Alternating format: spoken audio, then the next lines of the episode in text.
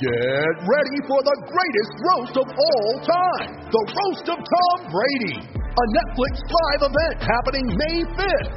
Hosted by Kevin Hart, the seven time world champion gets his cleats held to the fire by famous friends and frenemies on an unforgettable night where everything is fair game. Tune in on May 5th at 5 p.m. Pacific time for the Roast of Tom Brady, live only on Netflix. This podcast episode is brought to you by Coors Light. These days, everything is go, go, go. It's nonstop hustle all the time. Work, friends, family expect you to be on 24 7. Well, sometimes you just need to reach for a Coors Light because it's made to chill.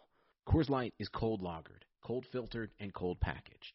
It's as crisp and refreshing as the Colorado Rockies. It is literally made to chill. Coors Light is the one I choose when I need to unwind. So when you want to hit reset, reach for the beer that's made to chill. Get Coors Light in the new look delivered straight to your door with Drizly or Instacart. Celebrate responsibly. Coors Brewing Company, Golden, Colorado.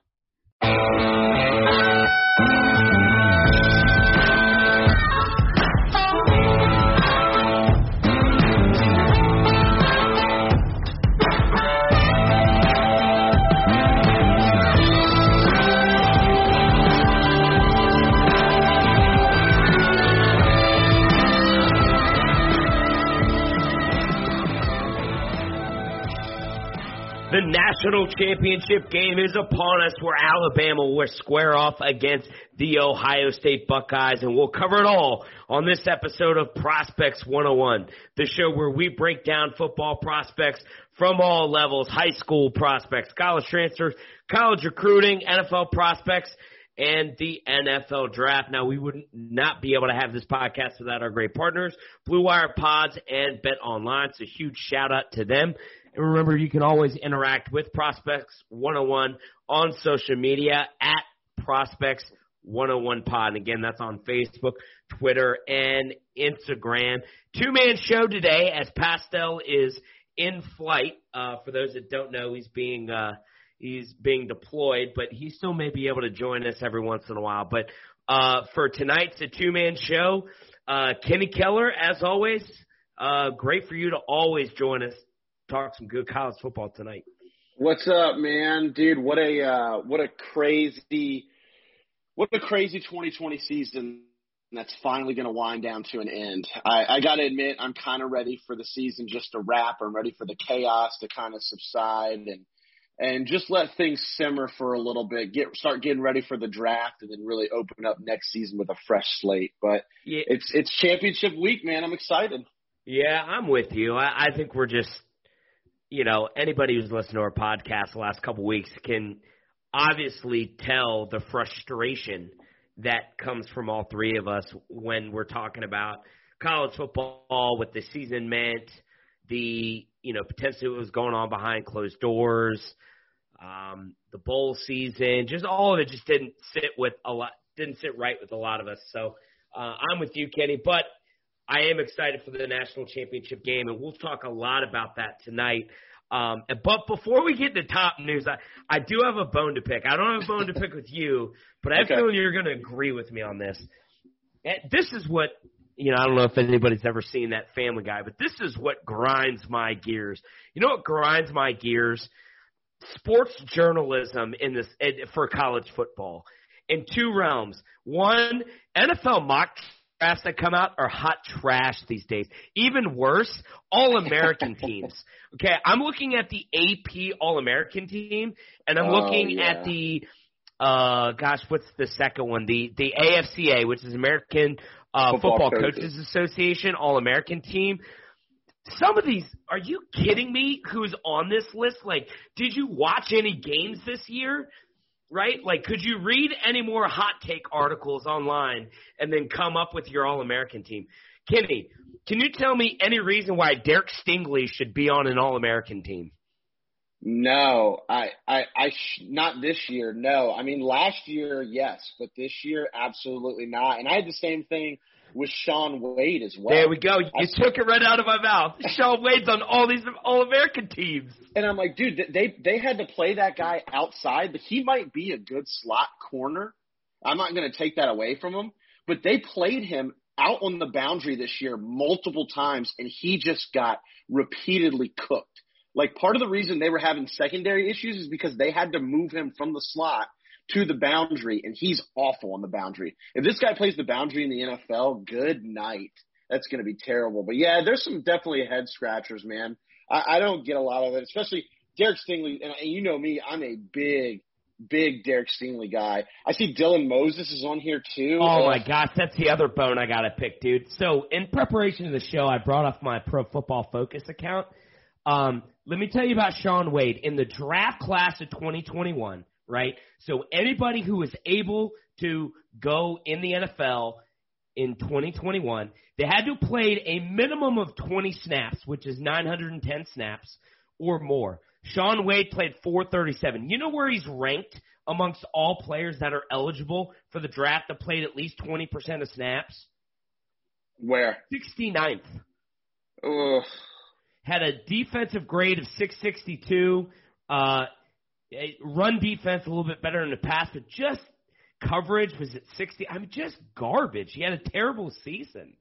And then Dylan Moses, like, I, I pulled this up too. I think I, I put uh, guys who are draft eligible, and I think he was like, I think he was like in the 40s or 50s. I mean, it's just like he didn't have a very good season, and then he's on all these lists, and I'm like, the heck did he do? I, I, I see. You know what I see him? I see him lost. I see him. He gets a, on an offensive lineman and he gets driven like eight yards behind the line of, or uh, past the line of scrimmage. I, I don't get it. Like I feel like journalism used to be better than this. And, and now and all we do is read all these articles and then we come up with an all American list based on the articles we read instead of what we see on the field. Well, what's even worse about this All American list, this particular one, is the AFCA is the coaches association. Like coaches vote on this. So like you would think it would be better, but then we sit here and look at the film and then you see guys on the second team who clearly should be first teamers. Like Ahmad Gardner was arguably the best cornerback in all of football this year for Cincinnati. He's on the second team, which that's just G5, just as more G5 disrespect. You've got guys like Paddy Fisher on second team behind Dylan Morris. He should definitely be on there. I mean, I could go on and on and on and on and provide more examples of of guys like Patrick Jones, defensive lineman, not being first team. Him and Rashad Weaver. I don't care if they play for the same team or not. Both of those guys should have been first team All Americans. Like it's crazy. I am I am happy though that Tarron Jackson is on there. He yeah. definitely deserved to be. And then Jaelan Phillips was a no doubter as well. That guy might dude, Jaelan Phillips might might be the only guy who could give Zaven Collins a run for his money for best defensive player of the year, in my opinion. Yeah, no kid. No, I'm with you on that. Uh, Patrick Surtain, very well deserving. Um, yeah. totally with totally with that on that. All the Alabama players on offense totally get that. All that makes a lot of sense. But like Dylan Moses, so I pulled this up Pro Football Focus. So uh, same same type of things. Guys that are eligible this year and next year, had to play 50% of 794 snaps. Now I'll give this to Dylan Moses. He played a lot of snaps this year. 777 out of the, out of the eligible 794. Um, ranked 120th. Yeah. Um, I just, I don't know. I mean, I don't know. It's just, it's lazy, man. I mean, it's lazy journalism there's nothing that can be said other than it's lazy. I mean, look, I'm the biggest Derek Stingley Jr. fan, and he should be nowhere near an All America list at all. Not even an honorable mention All America list. No, not even not even not even an honorable mention SEC. All all SEC teams should even be. I mean, it's just. It's just There's no low. way you can put an LSU defensive player anywhere near an all anything team. uh, that's so, ridiculous. Anyways, all right, I got off my chest. I was just reading that and show prep, and I just couldn't believe what my eyes were seeing. Oh, unbelievable. Anyways, all right, Kenny, let's get into some top news. Uh, a, a lot of top news actually, and we'll we'll, we'll start off with this one though because I, I think um, we'll go in chronological order here. Uh, let's go. Ohio State and Alabama throttle Clemson and Notre Dame in the college football semifinals. That Bama throttling Notre Dame, kind of expected. I didn't think any of us saw OSU completely dominating Clemson in all three phases. Yeah, I mean, both games pretty much complete blowouts. Um, I think Clemson jumped up early, uh, if I recall, uh, seven nothing, and then it was just basically all downhill from there. Ohio State got hot quick. They scored quick. Uh, they had a lot of chunk plays. I think I saw something. Uh, I think I saw a stat, and I, I might I could be quoting it wrong, but I think Justin Fields was six of seven uh, for like 250 yards and three touchdowns of passes over 25 yards or something like that. Uh, it was absolutely insane how lethal he was throwing the ball downfield. Um, and then Alabama did what Alabama does. They go in, you know, they handle business as usual against Notre Dame. You know, it was the score wasn't necessarily a huge blowout, but the game was never close. You and I watched a lot of that game, and it just, I mean, it, it was what it was. They manhandled them from from the opening snap. Uh, Najee Harris was a beast. Devonta Smith, beast. I mean, you name it, and they just beasted out. I, I, I don't think there's anything else I could say about it other than these two teams clearly should be playing for the national championship based on on how the semifinals went. Yeah, very disappointed in Clemson on defense. I, I thought now they there were two big things in the game. I think they're uh, one of their starting safeties, kind of a, a team leader of sorts, was out the first half. You could obviously see how much that impacted, and that was due to uh, I think he got ejected from the ACC championship. Yeah, it was no, Nolan Um, Nolan so- Turner. Yep. Yeah, Nolan Turner. Uh, without Turner's impact in the secondary, you can easily see that Ohio State had that in their playbook um, that they wanted to kind of hit them and hit them big. Ohio State scored on five straight possessions, five straight times. So that's kind of incredible if you think of how good the talent on Clemson's defense is. And then, um, you know, the ejection of uh, uh, Skolaski, um, or however you pronounce it I think it's Sklasky. Yeah. Yes, Glasky, yeah. And that that one was a tough one to swallow for me personally. I wasn't wasn't overly pulling for Clemson, but I am a Clemson fan. Uh, when you see something like that happen, as a guy who used to play that position, uh, really bang bang. Fields was in a mid spin, kind of an awkward spin. It just it didn't it didn't sit right with me. But the rules are what the rules are, and I think the NCAA is going to have to take a look at that um, and really kind of redo these rules these targeting rules because that's second time a guy has been thrown out of a a, a, a game that had these kind of uh, ramifications due to, in my opinion, football plays that happen to fall under the definition of targeting. So I think they're going to have to take a look at that. But hey, look, give credit where credit's due. Ohio State played outstanding on the offensive side of the football. They kept the ball out of Clemson's hands. They say, hey, you're going to have to beat us in a shootout tonight, and Clemson couldn't keep up with them. And I, I think that was the the biggest indictment on the Clemson secondary and how much work that they have to do. And Mhm. I, I think it's a little bit on uh, on Brent Venables too. I, you know, I talked to a lot of people that are are big, you know, college football fans, guys that I've coached with, and you know, he's always kind of got the benefit of the doubt because he's coaching four and five stars, so he's got athletes out there. So really, it's easy to do what he wants to do.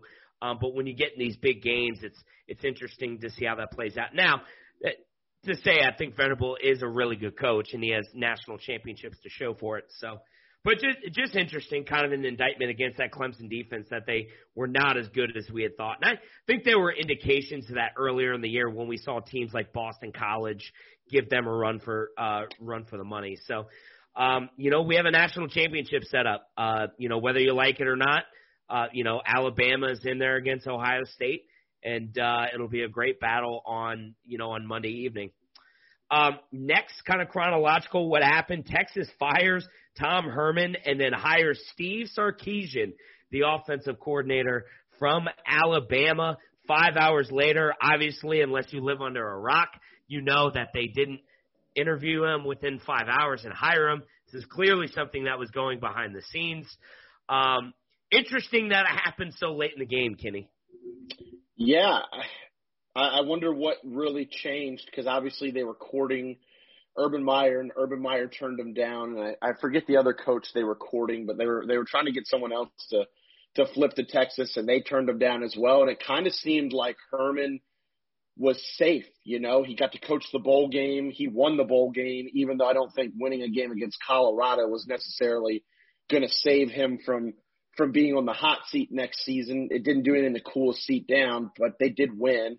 And, and then all of a sudden, a couple days later, we hear you know he's fired and Sark is hired. I don't know if maybe Sark, you know, maybe they were they were they were sticking on some contract details or what, but yeah, it's it's definitely interesting. I know what I'm really curious about is if Sark recruiting's always pretty easy at Texas, but the one thing Texas just hasn't been able to do is develop the four and five stars who've been coming into the program. That's really the biggest difference. The biggest thing that they need for Texas is a coach who can develop talent, yep. because that's what's been lacking since I don't know Mack Brown left. Essentially, uh, yeah. got fired.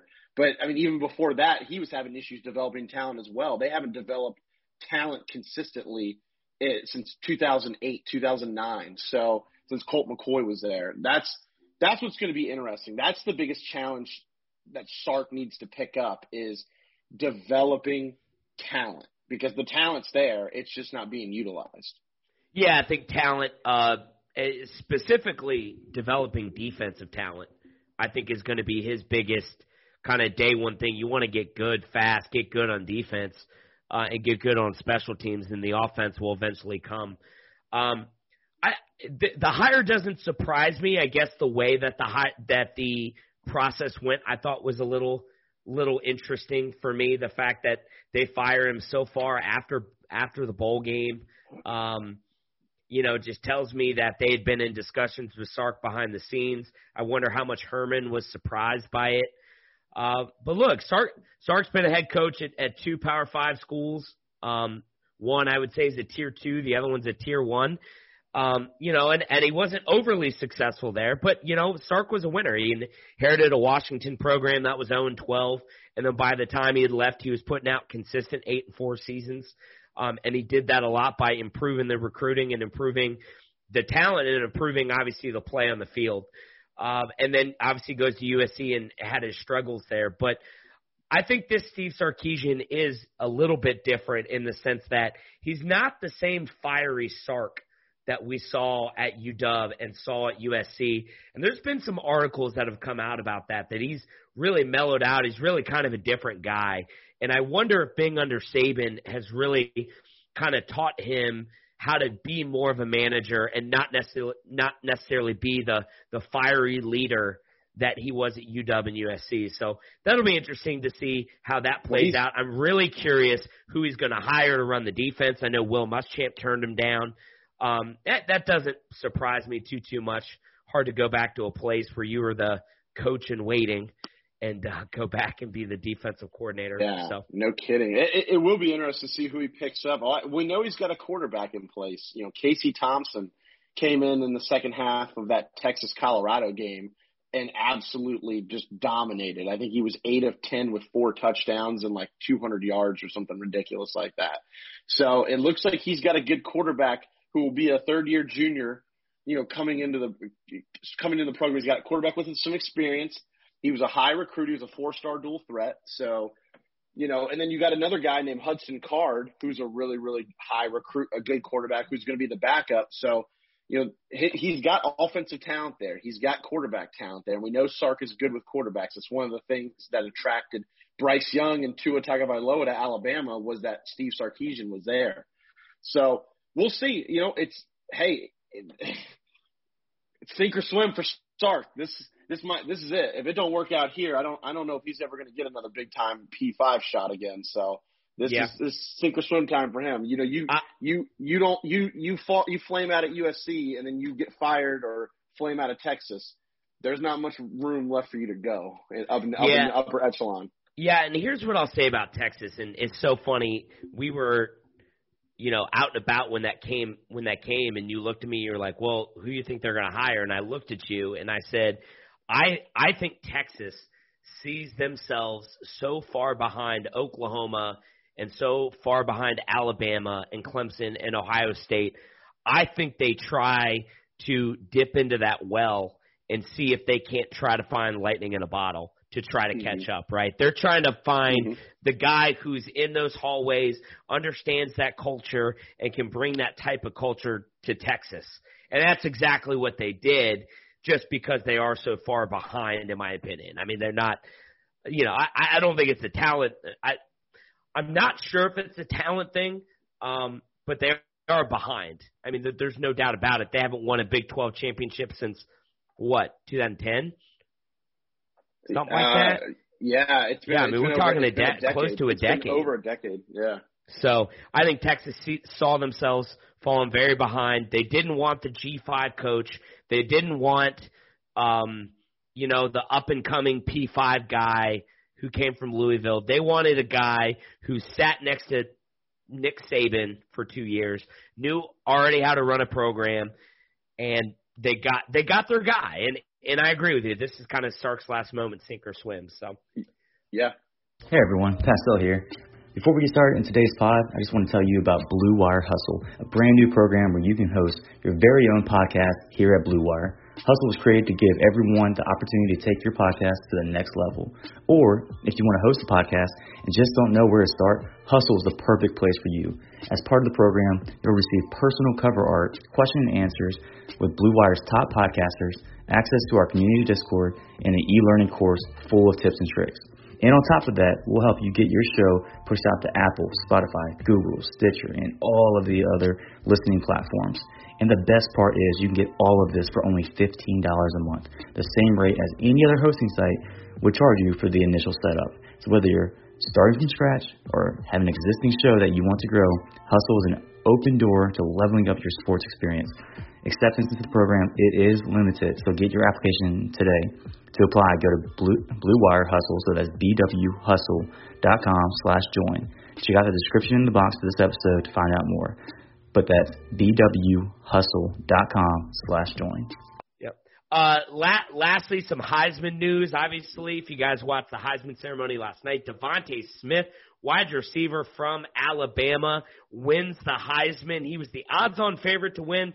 Not a lot. I think what was shocking is that at the beginning of the season, if you had told people that DeVonta Smith was going to be the Heisman Trophy winner, a lot of people would have told you that you were absolutely insane. Um, I love this kid, love the makeup. Uh, he's just a complete competitor, very quiet, just kind of reserved, but he just goes out there and he balls out, man. I mean, just does nothing but just beat the drums off of corners. I mean, look, he's the best player on the best team in the country, and I don't even necessarily think it's close. I guess you could probably give some some some credit to maybe Harris or Jones as being the best player on that team, but Devonta Smith's the best player on the team, and he does it all. He scores and, and dominates on special teams. He goes out there, and even after Jaylen Waddle gets hurt, continues to put up monster numbers, multiple 200 yard games. I mean, this is a guy, everybody knew the football was going to him. It wasn't a surprise. He can run every route that you want him to run.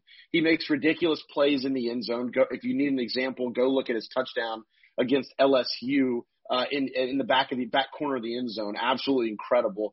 I mean, he's got everything you want. Plus, he's putting up huge numbers, and he's on the best team in the country. So, you know, the Heisman to me is generally should be the best player on the best team, and and that's who he is. So I I think they got it right. Um, you know, I don't really have any gripes. I was surprised to see Trevor Lawrence finish second in the voting. That was pretty interesting because I didn't even have him in, in my top five ballot. So I, I thought that was pretty unique. But I mean, I don't, I don't, I don't hate it. I'm not like, oh my gosh, you know, what a bunch of idiots. But that just that caught me by surprise. Do you know what the order was?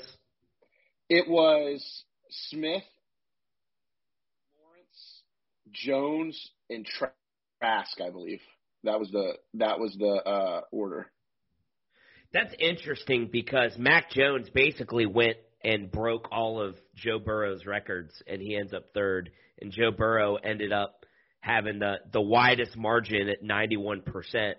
Um, you mean you mean you mean interesting. You, you mean Trask broke all of Joe Burrow's records, right? I'm sorry, Trask, not Mac Jones. Yeah, Yeah. yeah. yeah. Yeah, yeah, he finished fourth. Well, you know, I'm losing four games. Well, they, unfortunately, when you lose games, man, if you're the only guy I can remember on a team that was like kind of an average team to win the Heisman was Lamar Jackson.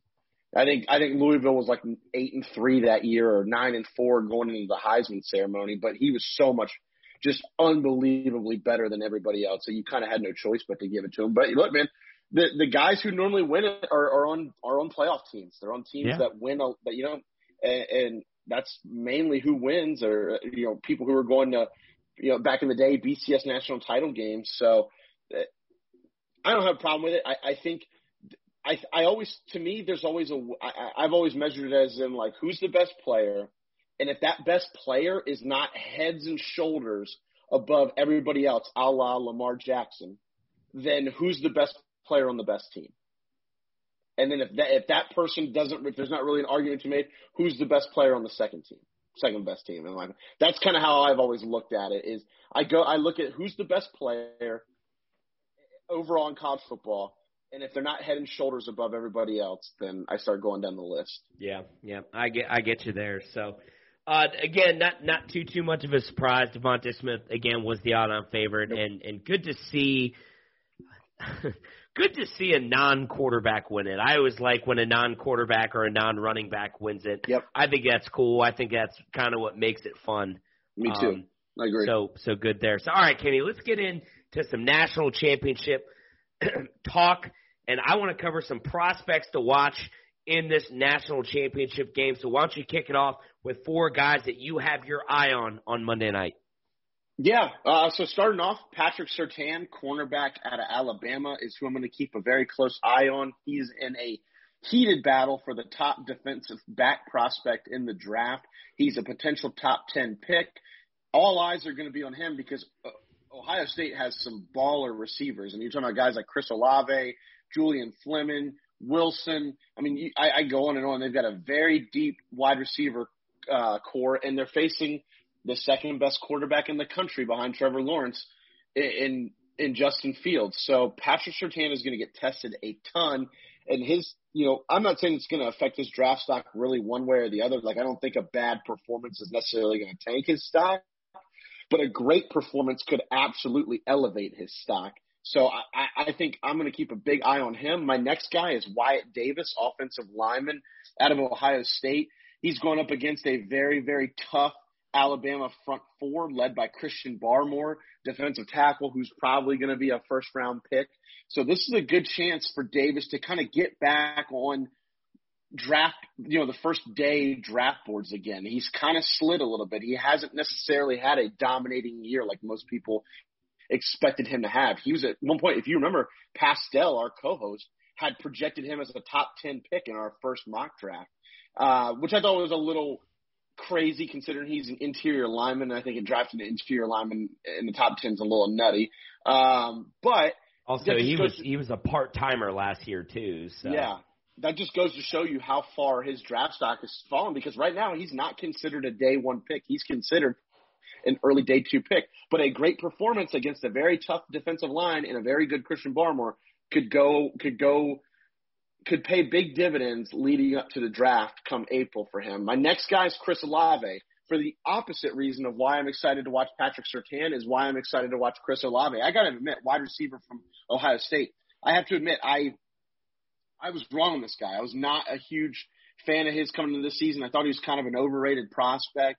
I didn't think he really did anything special. But the more I watch him play, Gless, he is such a perfect route runner. This guy does not make sloppy routes. He does not run sloppy routes. He's unbelievable. And you could tell when he's when he's in the zone, when he's playing well, that whole offense just clicks. Because look at the difference when he was out against Northwestern in the Big Ten championship game, and then look to to a couple weeks later playing Clemson in the semifinal game, and him and Justin Fields just had a field day against that Clemson secondary. Like I, I think you could just tell Justin Fields is a lot more comfortable when Olave is on the field, and and I'm really excited to see what he can do against elite level competition. He's going to be probably matched up all game long with Patrick Surtain, and if he can eat, if he can cook, he, it's really going to help his draft stock in a very very crowded wide receiver uh, class this year. And then my last guy is Najee Harris,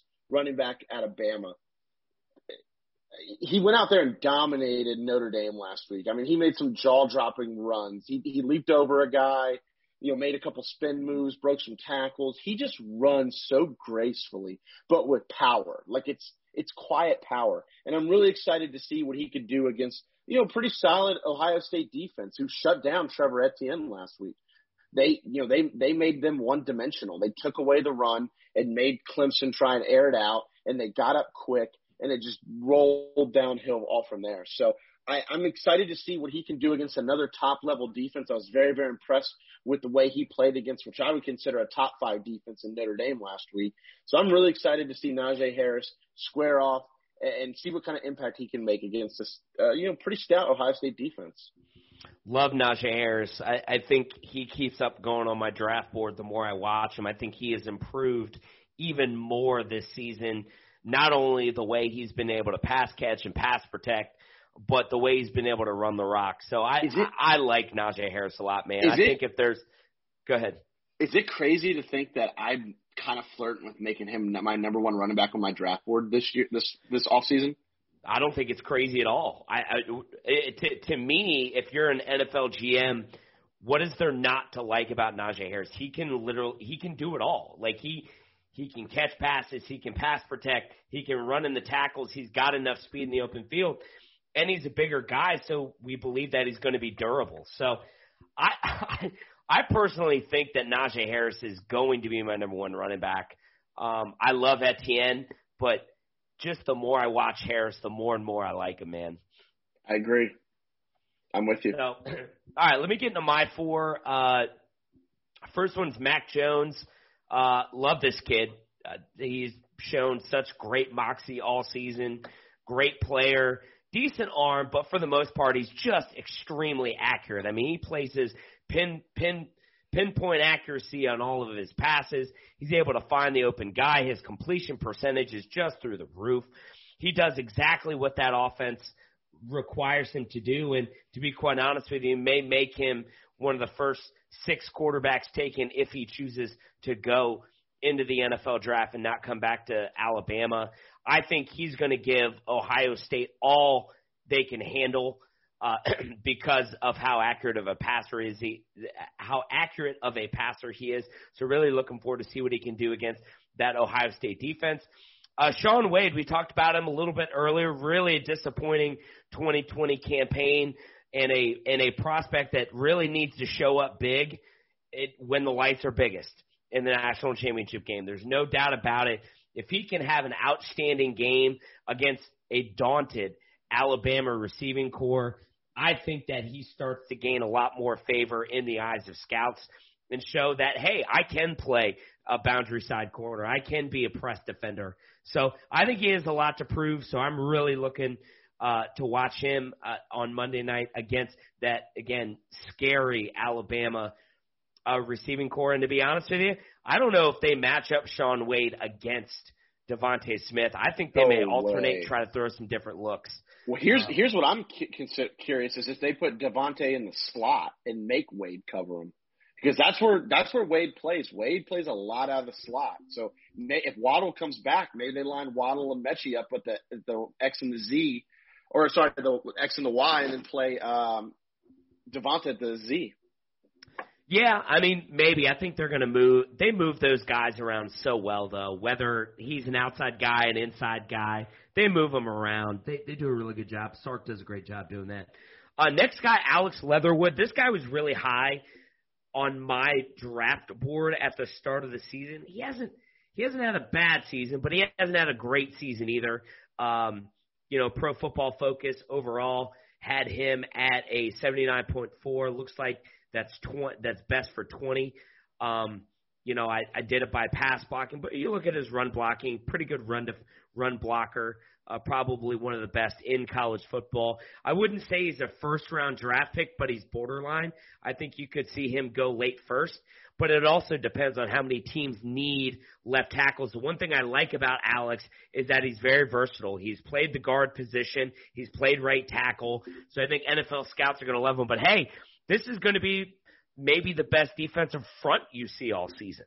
So I like to see him have a huge game at left tackle, open up a lot of holes, and really protect Mac Jones's blind side in order to give him enough time to find DeVonta Smith down the field. Last guy, Christian Barmore. Again, no doubt about it. This guy has had an absolutely dynamic season.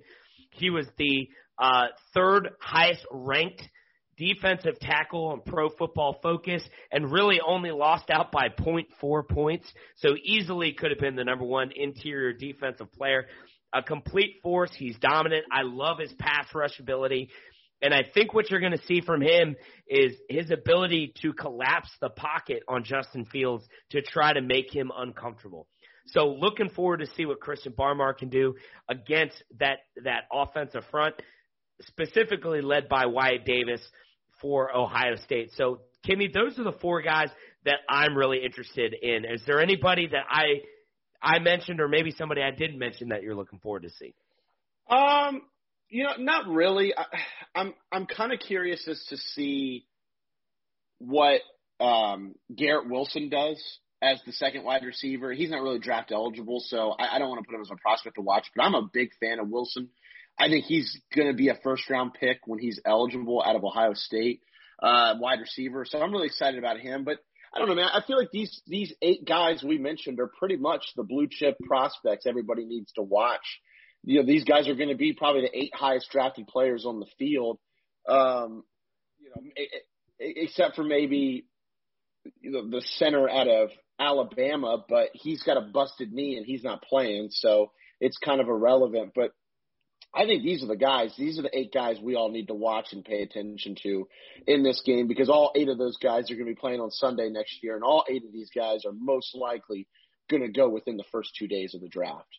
Yep, no doubt about it. All right, Kenny, let's get into some fatties. Let's get into our national championship wagers presented by our great sponsors, Bet Online.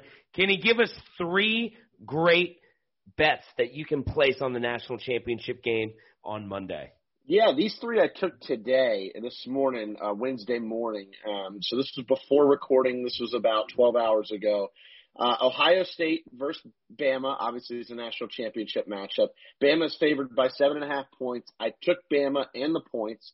I took the over 75. I think it's going to be a pretty high scoring game.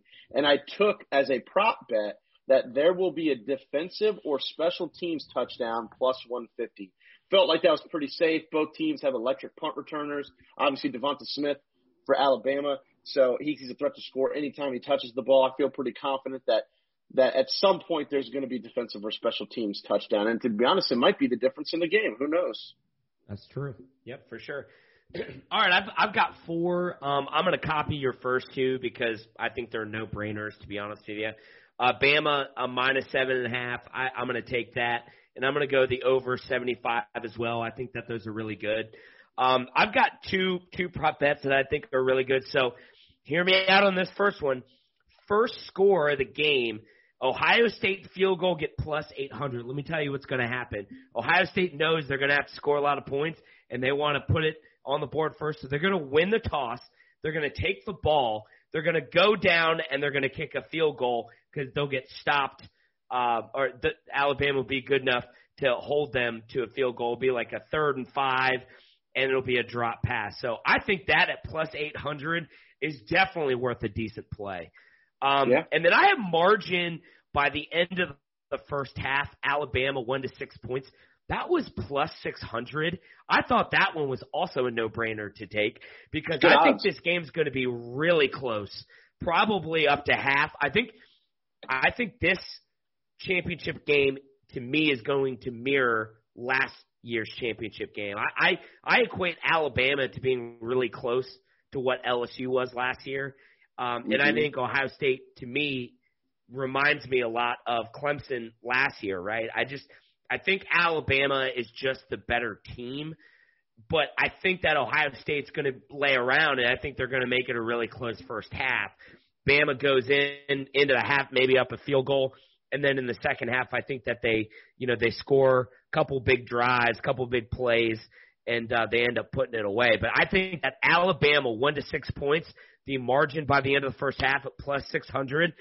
I think that that's a decent play if you want to make some decent cash. I like it. I mean, both of those are good odds. Your Ohio State field goal and your Bama one to six. I mean, you know, the expected value on them plus 800, plus 600, I think are definitely worth throwing a little bit of cash on and, and would not be surprised at all if either one of those hits. That's, those are good pool. Those are good props. Yeah. I might have to take you up on those and t- play them. There you go. That's all Gless does on this podcast. Just throw fatties. I just make people money.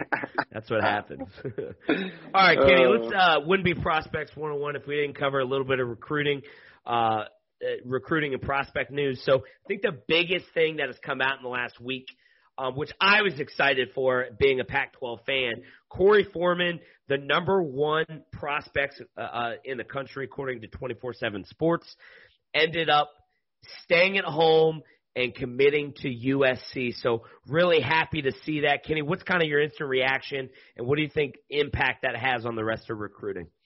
Well, it's great for USC. It's great for the Pac-12 because up to this point, we talked about this on other podcasts that they'd only had one five-star recruit, and that was your boy over at Washington, Huard, uh, who was a legacy. So USC lands the number one overall recruit in Korey Foreman they're able to keep him home, which is a big deal. We talk, we always talk about putting a fence around your backyard.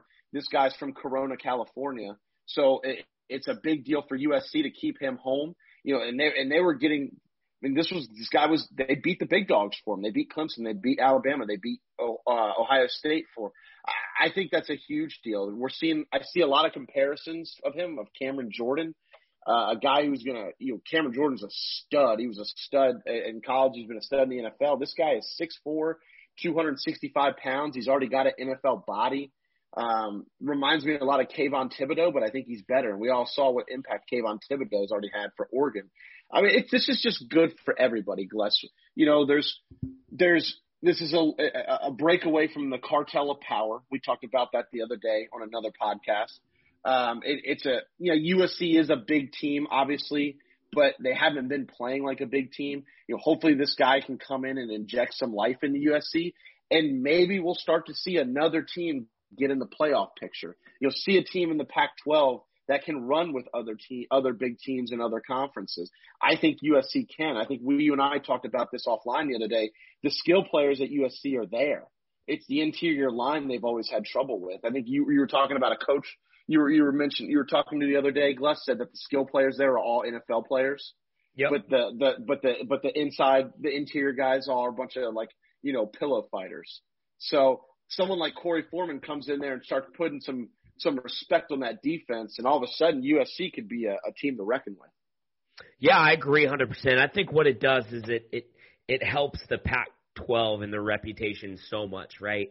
I, I think you hit the nail on the head look, I, a lot of Pac-12, you know, a lot of the biggest Pac-12, or I'm sorry, a lot of the biggest players, five stars, the last couple of years, you know, especially at the quarterback position, have basically spurned the West Coast and they've gone east, right? Just look last year and uh, DJ Uiagalelei, you know, going to Clemson and Bryce Young going to Alabama, but you know, these big teams, Ohio State, Alabama, LSU, Georgia, Florida, I mean, they've been slowly picking these five stars off the West Coast, and a lot of those guys haven't been staying at home. So I'm, I, I liked seeing that because I, I would like somebody in the West Coast to make the Pac-12 really relevant again in the national conversation.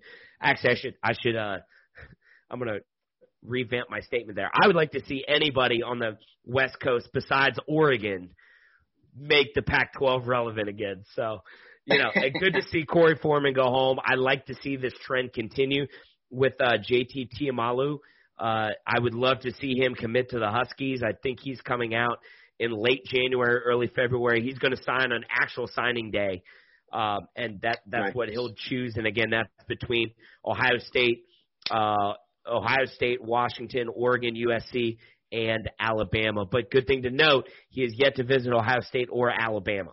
So, um, Dude, well, your, not your sure boy, if that says anything, but that's just what it is at this point. Your boy Huard needs Sam Huard needs to organize like a Washington a Washington recruit day, like they did a Washington summit, and get that guy to sign, man. Because if he signs with Ohio State, I'm going to be so bummed about that. If he I signs know. with Ohio State, Bama, Clemson, he signs with any of those three or Georgia, I'm gonna be so bummed because it's the top same top four.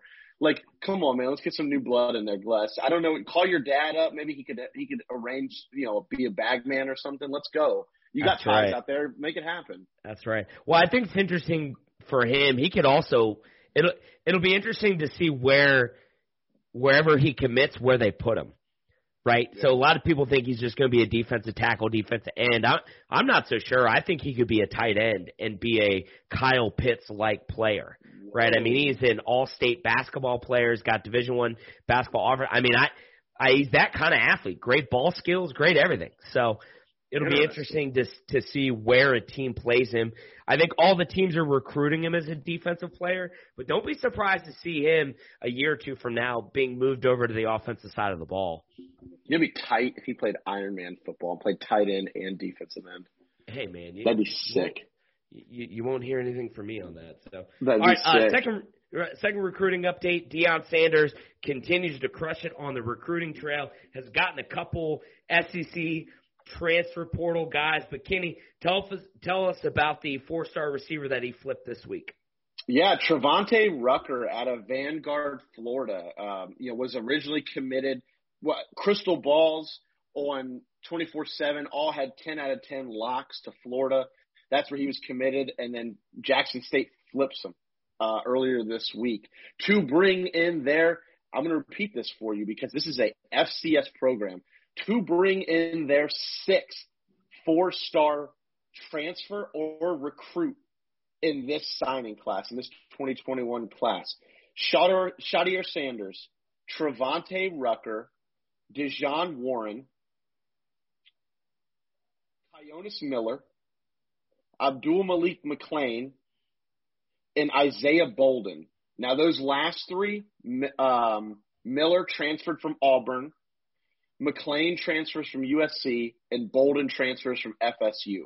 And then not only that, the um, Rucker was flipped from Florida, and I believe Warren, who came from Lackawanna Community College, flipped from a being a Georgia commit to a Jackson State commit. So he's absolutely doing work right now. If you look at their all-time recruits, he literally already has the top eight recruits ever in Jackson State history. They're all from this class.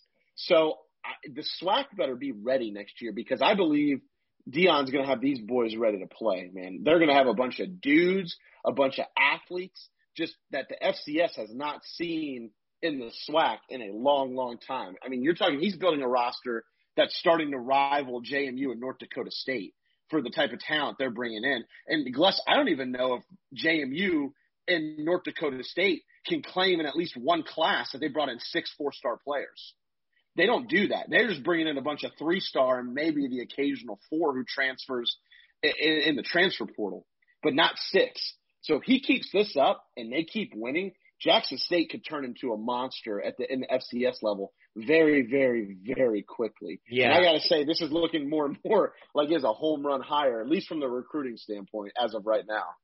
Li- Like we said, Kenny, we're going to say five years from now, this is either the smartest hire in the history of football, or man, we're going to talk about Jackson State how they don't have a football program anymore. Yeah, because they're just paying dudes left and right. And look, I know that sounds super cynical and and very unfair. Well, you know, we're not. I don't want to make it sound like we're insinuating that, but you just don't see this on the FCS level. Like this is Six- very rare, very rare. Four-star recruits. Now, granted, one's his son. I get that. That's fine. But six four-star recruits are now coming into that program. Dude, this is a better recruiting class than like a majority of of FBS teams. Like I don't know how I would Better like, than you I should- dub. Better I than dub. We I had like three four stars. I should have looked and seen how many how many teams FBS teams actually had more than six or six or more uh, four star recruits. I can't imagine. I know it's better than Wake Forest. I know it's better than Virginia Tech. I know it's better than UVA. I believe like those are ACC teams. So I mean, you're talking they're recruiting at an elite level right now. It's incredible. You, your your Virginia Tech dig is just fantastic. Well, I threw Wake Forest in there as well. I mean, Wake Forest has the worst recruiting class in ACC, but that's expected. Like we do that. Us and Duke battle for last and next to last in recruiting every year in the ACC. I just think it's funny that Virginia Tech's kind of hanging down in the slums with us. Hilarious. Hilarious. All right. Well, we're going to go ahead and get out of here for the evening. But as always, you can follow Prospects 101 on social media Instagram, Facebook, Twitter at Prospects 101 Pod. Please make sure that you subscribe to Prospects 101 on your favorite podcast platform. Make sure that you stay up to date with the show as we release them. And I got to say, Kenny, it is kind of sad. This is going to be our, our last real college football show, right? Everything from now on Yeah. will be NFL draft related. We're going to Yep. talk, we're going to talk mock drafts. We're going to talk, uh, scouting combine. We're going to talk everything leading up to the NFL draft in, I believe it's in April again this year. Yep. Yep. So yeah, thi- I mean, this is this is yeah, this is pretty much the last like college football centric show. I mean, I'm sure we'll talk a little bit about the national championship on our next show, but yeah, starting from after this episode, we're pretty much going to be full gear till April on the NFL draft prospects, mock drafts, scouting reports, film breakdown. Like that's that's where we're at now for the next couple months. And we, and we still got some big high school football news coming out too, man. Like signing day on the second. Yep. Still some big fish out there, and uh, I think I can speak for true college football fans who would like to see the talent dispersed a little bit. That we hope that those guys go somewhere else and not to the same place. Please, please do it. Please, that's all I ask. But Break up the cartel. break up the cartel. For for Kenny, I'm Gless. We'll talk to you next next week and enjoy the national championship game.